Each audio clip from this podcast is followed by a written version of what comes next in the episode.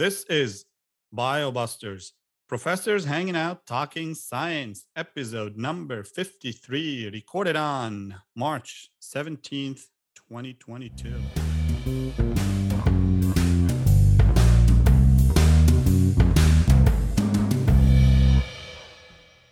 Hello, folks. You are listening to the podcast about all things science. I am Doctor Abi Abdullah, and I am here with Doctor Fauner. How you doing? Good. How are you? Can't complain. How's the weather treating you? Uh, got out of work today. I think it was high seventies, low eighties. Wow. Well, we had something similar to that. It was, I think, sixty degrees here. So okay, that's one of the first. It is a hot day, I guess. Yeah, but still, you know, in Fairview, like closer to the lake, I ran outside today, and it was a bit. It was a bit chillier. Yeah, the hoodie helped. It would have been a little bit cold. Yeah, yeah, yeah. So, yeah. But did yeah, you just come complain. back from the run?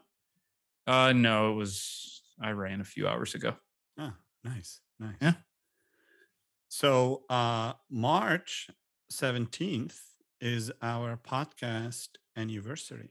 Did you know that? I have, uh, I had, I knew it was coming up. I just didn't know the specific date. Yeah. We uh, published our first episode online on like YouTube, uh, well, yeah, iTunes, whatever, and the mm. website, uh, March seventeenth, I think, nine, n- no, two thousand, and I was going to say nineteen eighty, two thousand eighteen. Wow. But we started on the radio earlier than that. We did. I remember it was yeah, a few yeah. months before that, yeah. right? We were on the radio first, and then and then we moved it online. Well, but regardless, yeah, four, happy, an- happy anniversary. Yeah, four years of doing this. Um, I'm still having fun. It's still going strong, and still, it seems like it's crazy how half of that now has been with, you know, COVID as one of the leading headlines and topics yeah, of what we've talked yeah, about. Insane. It's it's fifty percent of everything we've put out almost at this point, which is crazy. Yeah, yeah. But anyway, so uh, March seventeenth, uh, tell us about the birthday. So Walter Rudolph Hess was born March seventeenth, eighteen eighty-one, died August twelfth, nineteen seventy-three. Uh, he obtained his medical degree from the University of Zurich, and he was a Swiss physiologist who is perhaps best known for mapping the areas of the brain that are involved in the control of the visceral organs or the internal organs.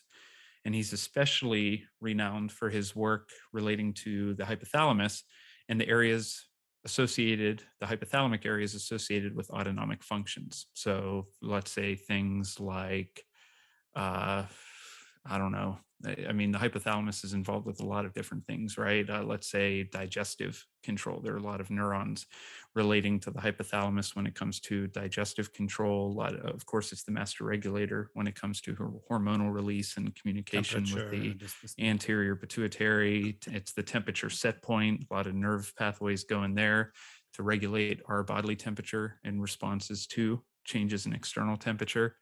So a lot of important things there that, um, basically helps your uh, body run on autopilot. Exactly. Yeah. Right. Yeah. It's it is the master regulator. Without the hypothalamus, yeah. you you don't You'd be dead. exist. You'd be dead. Yep. You'd be dead. Um, in the nineteen thirties, that's when he began mapping parts of the diencephalon that controlled the internal tissues and organs. Uh, in nineteen forty-eight, he devised the techniques in which he implanted electrodes in the brain of test animals, and then he located areas in the brain that were associated with certain instincts. So pretty cool, and at the time innovative technology oh, there for, for sure. yeah. testing yeah. Uh-huh. how these brain areas, either stimulation or eventually lesions to these brain areas, affected these autonomic or internal yeah. bodily yeah. functions. Yeah. Um, nineteen forty-nine received the Nobel Prize for Physiology or Medicine for the discovery of the functional organization of the interbrain as a coordinator of the activities of the internal organs. And he shared the prize with Egas Moniz, if I'm sure I slaughtered that, but hmm. yeah. I, yeah. I wouldn't know how to say it any differently. Close, close enough. But yeah, pretty cool. Uh, obviously, foundation of a lot of cool stuff when it comes to, like you you were saying, you know, temperature regulation and, you know, the pathogenesis of a fever that is due to yeah. the uh, hypothalamus being affected and raising the set point temperature of the body, or the thermostat, if you will, of the body, increasing it so that we enter into a fever state and mobilize the immune system to fight off pathogens. Yeah, you know, what's uh, interesting about that, uh, they used to award the Nobel Prize much quicker uh, for mm. discoveries, right? And the original uh, the original uh, Nobel Prize will by Alfred Nobel was that the prize be given to someone who uh, did something great in the previous year, right? So they used to be like, oh, you did something in nineteen forty-eight, we gave you the Nobel Prize for it in nineteen forty-nine or something. But they have since moved from that model. And now people receive the Nobel Prize sometimes a decade or twenty years after they've done something. Part of that is to avoid controversy. Uh, and, and the other part is is to, uh, you know, ensure the right people get the prize, or also yeah. ensure that the discovery is really valid, had a, maybe. a large impact and valid yep. as well. Yeah. Because there have been some Nobel Prizes for some quackery out that at the time was like, oh, this is great science. And now yeah, we're like, yeah, that's a bunch of B S. We should do an uh, well, episode on that, uh, maybe a deep yeah, dive yeah, into uh, Nobel Prizes that maybe wouldn't get awarded today. That should not that should not have been awarded. Yeah, that's a good yeah. point. That's a good point. And uh, obviously, you know, it's a, it's an award that started in the nineteen, early nineteen hundreds. So, you know, a bunch of Nazis, if you know, uh, received you know received it that now you would you mm. would never give, right? Yeah, definitely. Uh, so yeah, now. Uh, you should expect to wait ten, fifteen, twenty years uh, for which that can be a big problem too, because if you're exactly if you're nearing, you know, if you're further along in your life than you are at beginning, yeah. there's a chance that you're not even going to be around to yeah. not share in the glory, but get your just rewards for doing something significant for the scientific community. Although you so, know, most most most most most scientists worthy of Science Nobel Prize are being recognized in other ways. Uh, That's true. That's one hundred percent. True. All right, let's okay, do a quick, so, uh, go ahead. Yeah, I was just going to say, uh, why don't you give us an update on the coronavirus numbers and stats as of March sixteenth? Yes, sir. So we've got globally four hundred sixty-three million or so uh, known cases, right? Uh, emphasis on known cases. The number is much larger. We've talked about that before. Uh, a lot of countries are not testing. Uh, for example, I'm pretty sure Ukraine is not testing today. Yeah. Right? Yeah. For sure. example, right? Uh, mm-hmm. It's horrible what's happening over there. Uh, uh, lots of African countries are not testing. Uh, mm-hmm. Worldwide deaths attributed to COVID, six million. U S cases sitting at around eighty-one point two million with nine hundred ninety-two thousand deaths, which looks like we are going to surpass a million. One million. For yeah. sure. Mm-hmm. U S vaccination effort, total vaccinated people is at seventy-seven percent, uh, sixty-five percent fully vaccinated, twelve percent partially vaccinated. Uh, global vaccination effort sits at ten point six billion doses, with at least sixty-four percent or so receiving uh, one dose. Uh, in poor countries, the number is still at fourteen percent or so. Herd immunity seems to be, vaccine herd immunity seems to be elusive in these countries, but they are reaching herd immunity through natural infection uh, because they're getting infected. Gotcha. Yeah, yeah. Um, there's a resurgence, uh, fourth wave of COVID in Europe right now. It is starting. Uh, it is estimated to uh, reach the U S uh, soon. Uh, we're not there yet, but uh, yeah. cases will start creeping up again. It is an Omicron variant. We talked about it on the last episode, actually, B A point two, Omicron mm-hmm. variant. We and, uh, you know, it it it is uh, far enough from Omicron itself in terms of mutations in the genome. It's not, it's not that closely related. Yeah. Uh, so we'll see. We'll see what happens. Um, Well, and there's already, there's discussions and I don't know if debates would be the right word, but discussions are beginning about a fourth shot, maybe what yeah, later this yeah. year. Well, the Pfizer C E O says it's needed, but then again, yeah. he's he's and you know, this is not an anti-science podcast, but you know, he's motivated by money, of course. Of course, that's it. Uh, I mean, that's a huge priority. Yeah, that's why yeah, he's sharing that yeah, news. Of course, yeah. of course. But however, that does not mean that a fourth shot may not need, be needed. And we've talked about this before on this podcast. Is our objective to have a very high level of neutralizing antibodies? If the answer is yes, then you got to keep boosting. Yeah. You, you, you cannot stop boosting. If our objective is to have as many neutralizing antibodies as possible and have that number be high. Mm-hmm. But if our objective is, do we have enough immunity from memory B cells, memory T cells that we can then kick into gear and then not and land in the hospital and survive COVID, then we're already there with the current vaccine doses, and we may not even need that fourth dose for that. Yeah. Memory responses are strong. Many papers mm-hmm. have shown that. But if you want that neutralizing antibody level high, you may need another booster. Yeah. But again, we, we don't want to talk about that today.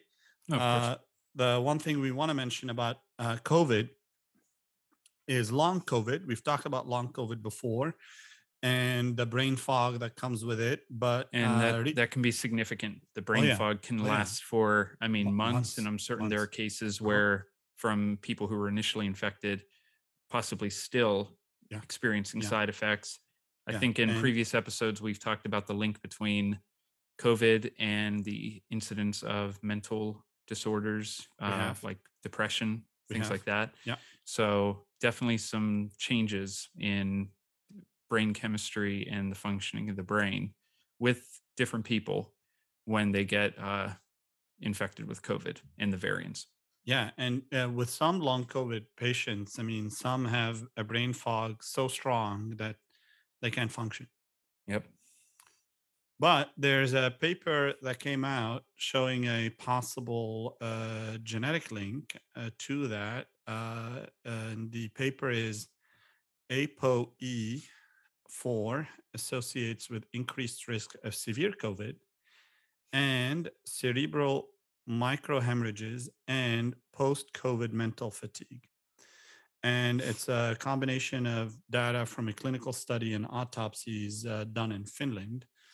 Um, Corky et al. I'm not going to butcher the rest of the names on here because they're they're all very Finnish and I cannot pronounce those.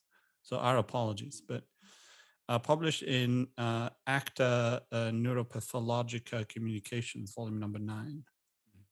So basically uh, saying that uh, a strongest uh, link yet genetic link carriership of that A P O E four uh, allele, a- a- apolipoprotein mm-hmm. uh, uh, uh, has a correlated risk with severe COVID and potentially long COVID. Mm-hmm. But uh, there may be some sort of relief on the horizon because an article that is not peer reviewed yet, so I saw it in a preprint, Mm-hmm. Uh, talks about possible treatment, uh, combined uh, sort of triple treatment to treat those microclots and to treat that platelet pathology in individuals with long COVID. And uh, they found that they can they can uh, resolve some of these symptoms. And uh, again, that paper is in preprint. Once it gets peer reviewed and gets published, we'll we'll definitely bring bring it to you again and yeah. discuss it in, in detail. But The uh, uh, title of the uh, uh, uh, paper in preprint, again, combined triple treatment of fibrin amyloid microclots and platelet pathology in individuals with long COVID and post-acute sequelae of COVID, which is now apparently being acron- being given the acronym P A S C, which okay. is the first time I see it. Yeah.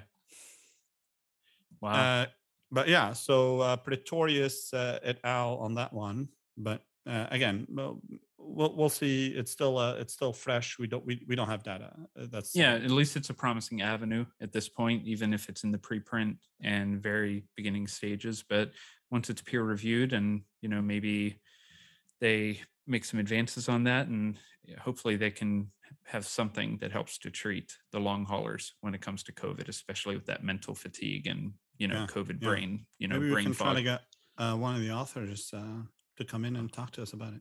Yeah, that would be cool. Yeah. Maybe I'll, you know, I'll, um, I'll send an email. Remind me. Okay, I will. And then I'll remind you to remind me. That'll be fine. Go back and forth.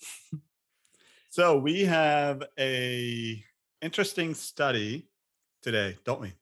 Yes. Um, so we decided to kind of spend a decent amount of the episode today on just the nasty and adverse effects of um, early lead exposure and just how prevalent that exposure to lead actually occurs in the United States uh, population, which a lot of these stats and figures that we found going through this, I, I was kind of shocked about. I didn't realize the, yeah, how, how high this incidence yeah, rate yeah. was. Especially before the advent of unleaded gasoline. Yeah, right? Yeah, yeah. So uh, the study we found is called, uh, it, it just recently got published like a couple of weeks ago, maybe. Um, half of U S population exposed to adverse lead levels in early childhood. You, you, you heard that right. Half yep. of U S population exposed to adverse lead levels in early childhood. And authors are Michael uh, uh, uh, or Mikhail McFarland. Uh, he's from Florida State University. Matt Hauer, also from F S U. And Aaron Rubin uh, out in Duke. And this is published in the uh, Proceedings of the uh, National Academy of Sciences. Prestigious journal, uh, by the way. Mm-hmm. Which Definitely. Uh, yeah. So the background for this is that uh, toxic uh, effects of, of, of lead are well-documented, well-known. We know this. Our listeners know this, I'm sure. We'll talk about it a bit. Uh, exposure to lead disrupts healthy development across many organ systems. Uh, most affected is the brain. Other systems affected could be the cardiac system, bone system, et cetera. And they've been well documented sort of to lead to deficits in cognitive ability, uh, fine motor skills, even emotional regulation, right? And uh, it, they have also been known to persist over time, right? And it it has a lot of different, it, it's very widespread and nasty in the body because it can affect almost every single organ, every single tissue. Uh, it actually in the developing brain. So, you know, the brains of children, which is why it's so bad and nasty for children. Um, it can actually interfere with the normal kind of cleanup processes in the brain when it comes to proper neuron formation in children.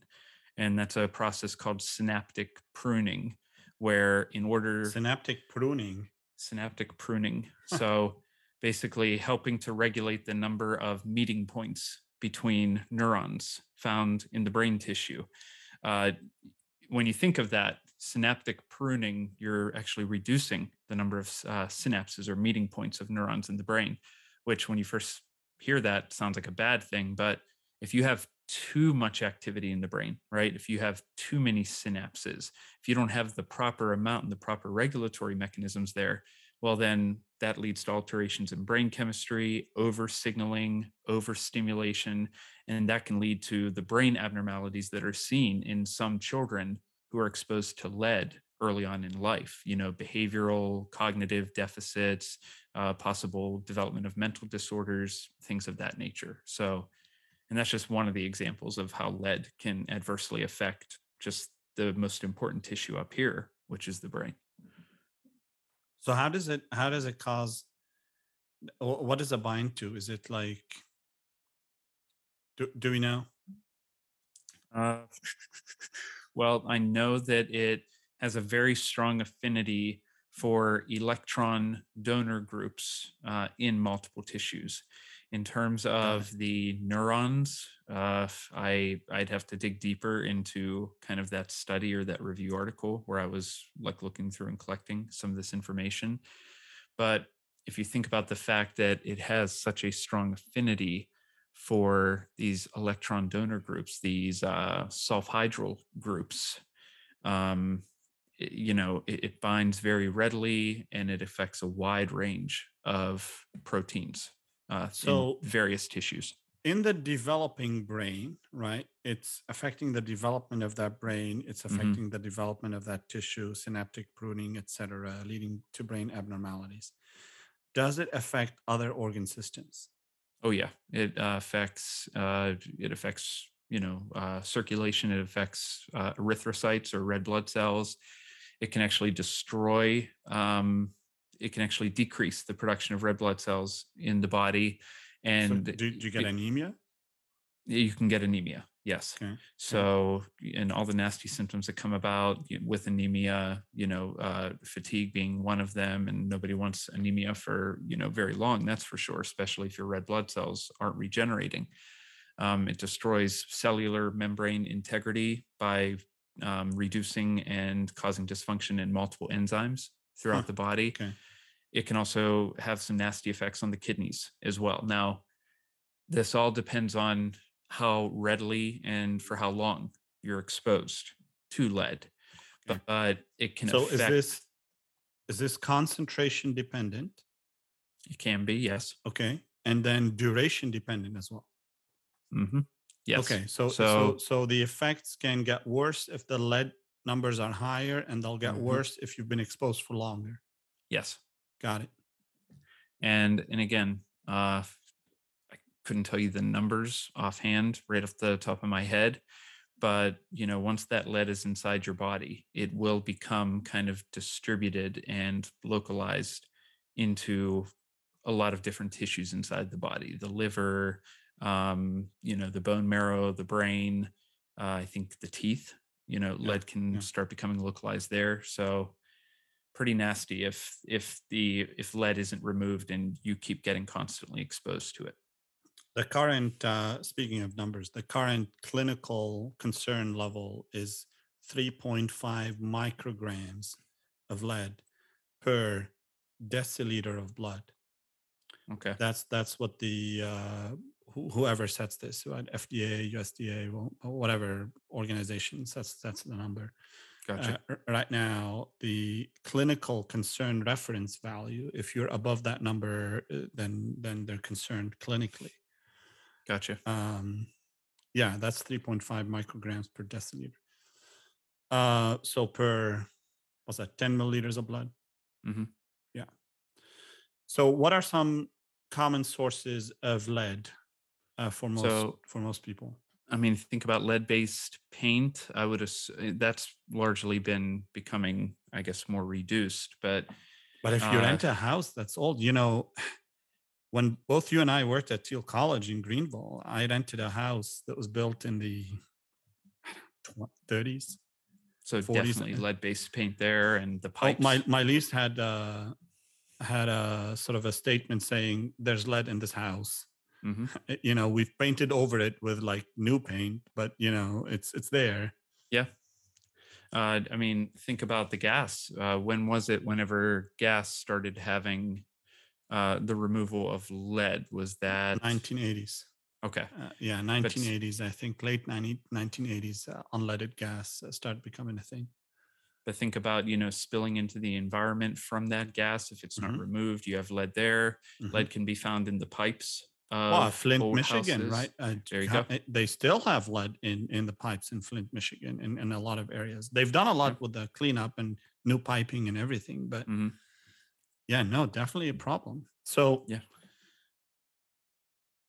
thanks, thanks, thanks for that info. Um, the paper looked at. So we tend to think of, oh, what our what is the exposure level of our children today to lead, et cetera? And um, what what these uh, what these researchers did is they looked at lead exposure uh, for older Americans mm-hmm. alive today. What was their lead exposure when they were one to five, right? So someone who's in their sixties or seventies today, what was their lead exposure when they were, you know, one to five, so on and so forth. Okay.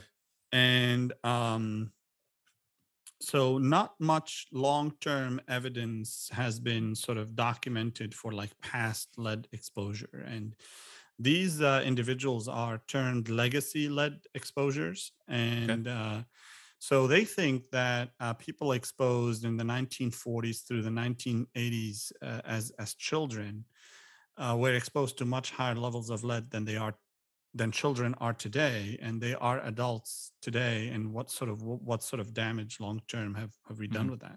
What are the outcomes for them as adults? So uh, the U S used to have lead in, in gasoline, effectively between nineteen sixties, nineteen eighties. You know, it was added to cars, I guess, uh, for longevity of engines or something like that. I'm I'm not so sure on the reason it's added to gas, but it used to be in gas. Mm-hmm. And I think it has to do something with the health and longevity of an engine or a car. Gotcha. And um, as a result of that, blood lead levels were routinely much higher than they were uh, today, uh, especially for the clinical uh, reference today. So like I said earlier, the, the clinical reference value of concern is three point five micrograms of lead per, per ten milliliters of blood, so per deciliter of blood, right? And um, so basically, uh, anything above that number is, is a problem as of today's value. So this is a retrospective study, right? And mm-hmm. they used data from the U S Census and lead in gas consumption statistics. So how, how many gallons or tons of metric tons of gallons of whatever uh, of, of leaded gasoline did we burn? Right. And we know from that burning how much ends up in the environment, right, in terms of lead, and sort of C D C national surveys to estimate the number of, of uh, uh, uh, people in the U S living uh, who were exposed to various levels of lead as young children. And what's really relevant to the study as well is that they're able to make predictions for the year sort of two thousand one hundred and beyond in terms of the health impacts of, of this. So they looked at individuals who were anywhere between the ages of one and five, and what was their lead exposure between the ages of one and five. And they looked at, okay, how much uh, do we think they had in terms of lead in, in, in the blood? So the first thing they, uh, and, and this is a very stark graph. Actually, I should have, you know, put it as my background to like share with people, but basically, you see as the level of consumption of leaded gasoline goes up, right, the uh, percent of blood lead level also goes up. That number goes up in, in children, right? Mm. And then they said, okay, what percent of children had blood levels under five? Now, today's value is three point five of clinical concern, but mm-hmm. the number the number has shifted, right? It used to be higher. So they said, okay, well, let's standardize it to five. What is the percent of children with blood levels, you know, under uh, lead levels under five? And it, it, it inversely proportionally correlates with our use of leaded gasoline, right? Mm-hmm. So, you know, in the nineteen seventies, for example, in nineteen seventy, the U S consumed two. two hundred fifty thousand metric tons of leaded gasoline. Percentage of children uh, with blood levels uh, that were under five was zero. So everybody had a blood level of lead over five micrograms per deciliter. Pretty much every child had levels above current toxic levels. Which is, I mean... insane. Yeah, pretty that's, much. That's every a striking child, number. Yeah, every child between, you know, one and five who was bo- in nineteen seventy was aged one and five had and levels of lead that is above today's critical level. And that's, I mean, that's a, it's not just barely above, it is most definitely above that reference range. Oh yeah. And oh, yeah. who knows it's, how how high it is. Well, they know, right? So yeah. they did, they did, they did some math on that, right? Mm-hmm. So uh, leaded gasoline consumption, you know, closely mirrors the prepor- proportion of children with sort of, you know, blood lead levels, et cetera. So then they looked at, okay, what levels were they? Who had the highest level? So on and so forth. So mm-hmm. today, fifty-four percent of people alive had blood levels above clinical reference as children. thirty-one percent had childhood levels above ten. That is three times the current c- critical clinical level for children. That's insane. And apparently ten million children or ten million people alive today as children had levels that were seven times the current clinical level. That's, so then they wow. did this. I know, right? I mean, yep. seven times the current clinical level.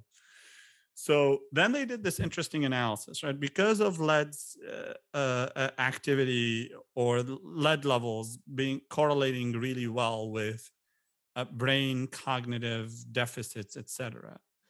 They said, okay, due to that fact, due to the fact that, you know, these numbers were really high in the forties, fifties, sixties, seventies, eighties, how many I Q points have we lost collectively? So it turns out collectively as a nation at the time of the analysis, collectively as a nation, uh, we have lost over eight hundred million I Q points. Collectively, right? So they did the math. Okay, so it comes out to two point something per individual, right? Mm-hmm. On average, right? Yeah. Uh, but yeah, if you add it all up, over eight hundred million I Q points or so lost as a result of this. And uh, so the average, the highest uh, uh, on average uh, really was children born or who were between one and five in the later part of nineteen sixties, so nineteen sixty-six to nineteen seventy, that cohort of individuals lost a, an average of five point nine I Q points for that for that period. You know, if you were between yeah. one and five in nineteen sixty-six through nineteen seventy, that that would have been the effect that it would have had on you. Yeah. Uh, the craziest statistic in the paper uh, is that in that group. Again, this is an av- five point nine is an average, right? Mm-hmm. So in that group of nineteen sixty-six to nineteen seventy-five, who were children in that in that period, seven percent of Americans alive today had blood lead levels that were above thirty. Which is almost six ten times. T- ten, uh, yeah, well, ten yeah, four, times. Four, yes. Well, it's, yeah, three point five. Yeah, yeah, yeah. Okay. So, yeah, yeah. Eight, nine times or so. Eight, right? Let's say, yeah. Wow. Yeah, and apparently that that kind of exposure is roughly around seven and a half I Q points lost, which can move you a category, right? So if someone had an I Q level that puts you, say, in uh, below average cognitive ability, losing seven point four can move you to, based on I Q numbers, to a diagnosable intellectual disability. So it's direct, it's pretty convincing evidence that this caused a significant change in, I mean, yeah. just basic yeah. cognition and uh, intellectual ability. Yeah. yeah. Now, there are obviously arguments against the I Q system to test cognitive ability, blah, blah. That's, that's mm-hmm. a discussion for another episode. But, uh, you know, the system is not without its faults, right? Of course. Uh, but yeah, so uh, insane, right? Uh, yeah. More more than fifty percent of Americans living today were exposed to lead levels as children that were almost twice the current acceptable critical level for clinical reference. Yeah, that's uh, that's not good. That's that's I mean, it's something that we're going to be feeling, at least the older generations. They're stuck with that for the rest of their lives, and we might see evidence of that in other arenas for uh, you know a few more decades, right? Yeah, of course. So, so uh, it, it was up till the nineteen eighties where those numbers of lead, you know, were were high, right? So, yeah. any anybody, you know, our age, uh, even right, children of the eighties uh, w- would have probably, you know, been exposed to this. So.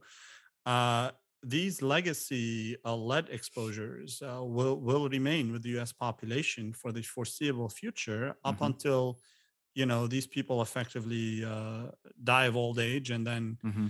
the newer population that was born in the nineties and later, which did not have these lead levels, uh, uh, basically would, would, uh, wouldn't. So the comparison they made, so today, fifty-four percent of the population had uh, as children, blood lead levels that were above the current clinical reference, that number in twenty thirty, so eight years from now, would drop down to forty-three percent because older generation, you know, would, would start dying, and then the newer generation has lead, lead, less lead exposures, right? Yeah.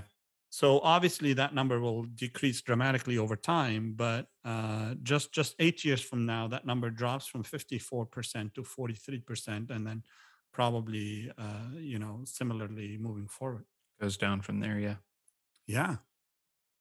Yeah. Um, yeah, like we were saying, this this is not only very detrimental for brain function, as we saw from that study showing that multiple generations suffered. Uh, oh, yeah. The drop in I Q, uh, pretty... What is the, do you know what the reference range is for like lead poisoning whenever you are officially classified as having experienced lead poisoning? I will look that up, lead poisoning. Um, and I mean, while you do that, but thinking about the, if you have severe lead exposure and you are officially five, diagnosed. Five uh, M C Gs per D L, so five micrograms per deciliter. Okay. To be... Well, there is no safe blood level of lead, right? Yes. But, um, well, this is, no, this is saying the clinical, no, we've talked about this. That's not, no, no, that's not what I'm looking for. Micrograms per deciliter, this is exactly what we just talked about, the five microgram level, but now it's been changed to three point five. That is the lead poisoning level. I mean, wow. So that, that low in what we were examining there. Yeah. That's what can be officially classified as okay, here, having lead poisoning. I found it. So five micrograms per deciliter, you're talking about developmental toxicity, decreased I Q levels, yep. academic abilities, attention-related behaviors, antisocial behaviors, blah, blah. Well, and if it you, also, I'm sorry, go ahead. If you double that to ten, you have developmental toxicity. So delayed puberty, decreased growth, hearing. Okay, double that, and then we start getting into the erythrocyte stuff you talked about. Yep. Double the ten to twenty, increased nerve conduction velocity. Uh, take the twenty to forty, you're not making hemoglobin anymore. Uh, you're having, obviously, problems with producing red blood cells. Mm-hmm. Increased risk of hypertension. Yeah, it's been linked to uh, subsequent development of cardiovascular disease, or at least playing a significant role in yeah. uh, cardiovascular disease. It's been linked to uh, neuropathy, so of the yeah, uh, yeah, of the yeah, nerves, yeah.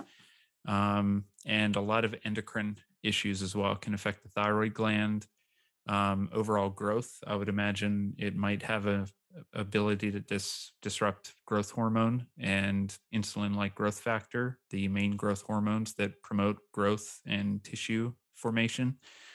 Um, yeah, it's a lot of symptoms, right? I mean, headaches, memory problems, belly pain, high blood pressure. Well, above one hundred, apparently you die.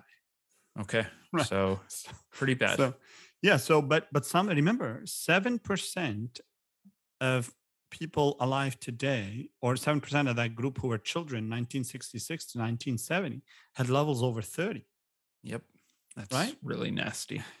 Unre- yeah, crazy, right? And so we've gone on, we've come a long way in terms of, uh, in the U S, North America at the very least, U S, Canada, um, well, Mexico's in North America, but I don't think they have the same rigorous uh, lead standards we we do. But now, oh, sorry about the mess.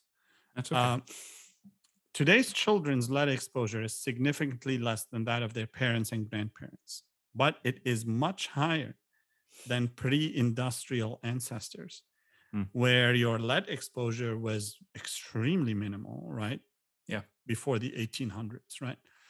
And the gains that have been have been made in the U S in terms of E P A control, uh, you know, Environmental Protection Agency, et cetera, and OSHA control of work workplaces, yada yada.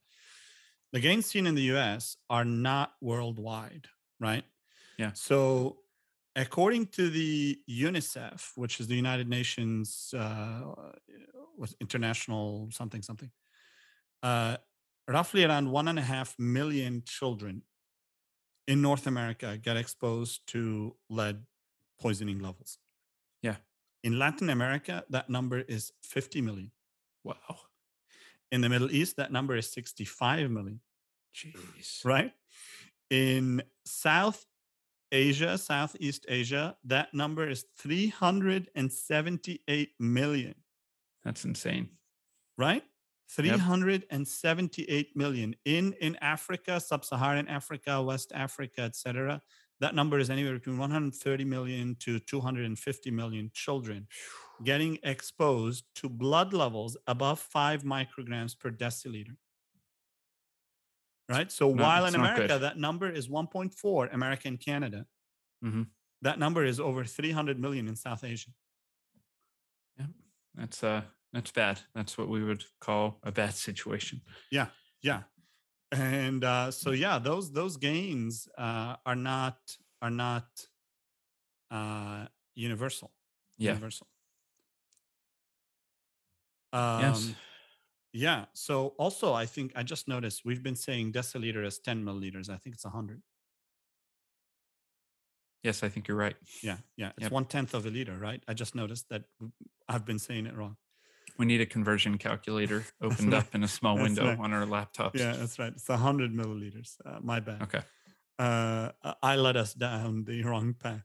But okay. um, even in the U S, those gains are not universal, right? There are yeah. certain municipalities with excellent lead control and certain municipalities without.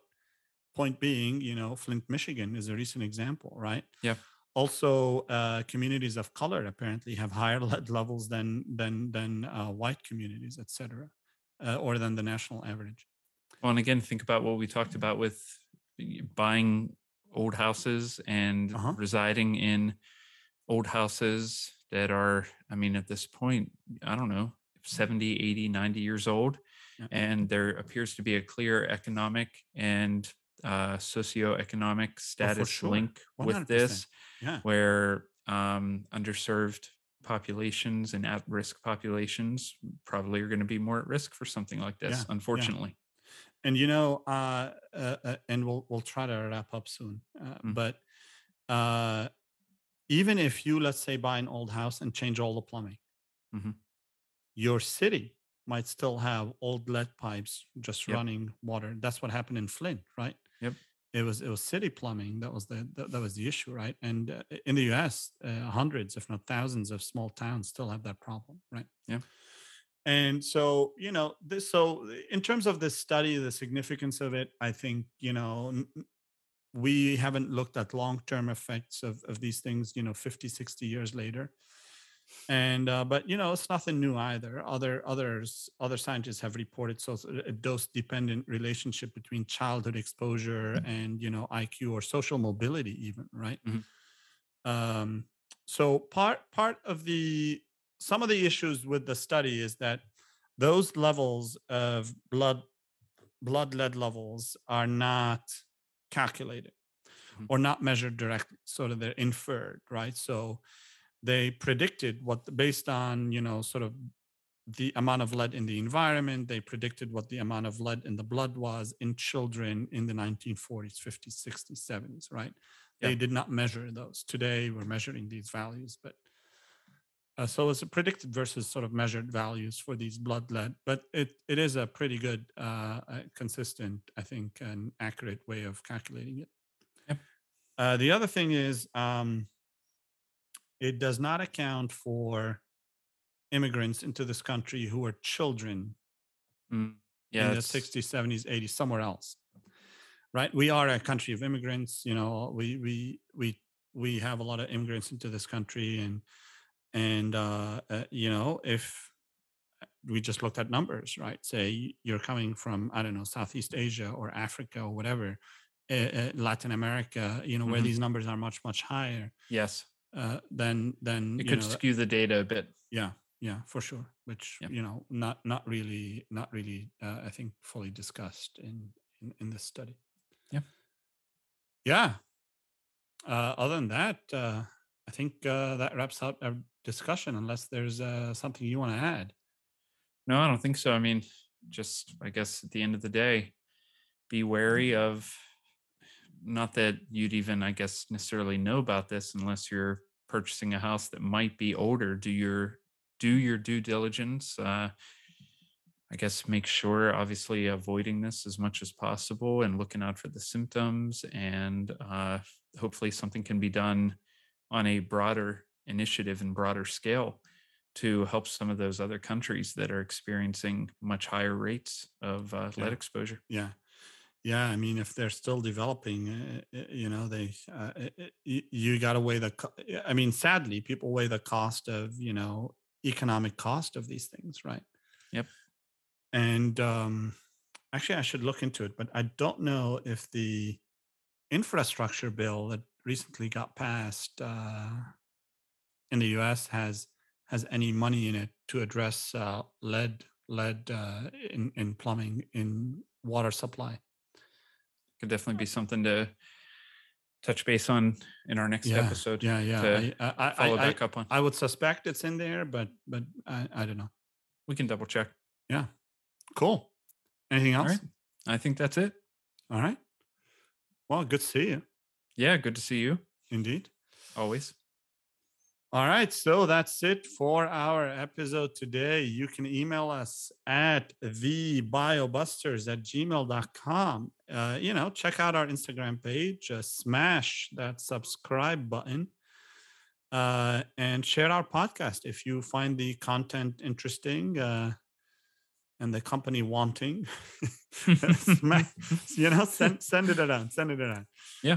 Uh, you can find us on iTunes, Spotify, TuneIn, Amazon Music. You can find the videos on DailyMotion. Uh, we have all the links to that in the show notes.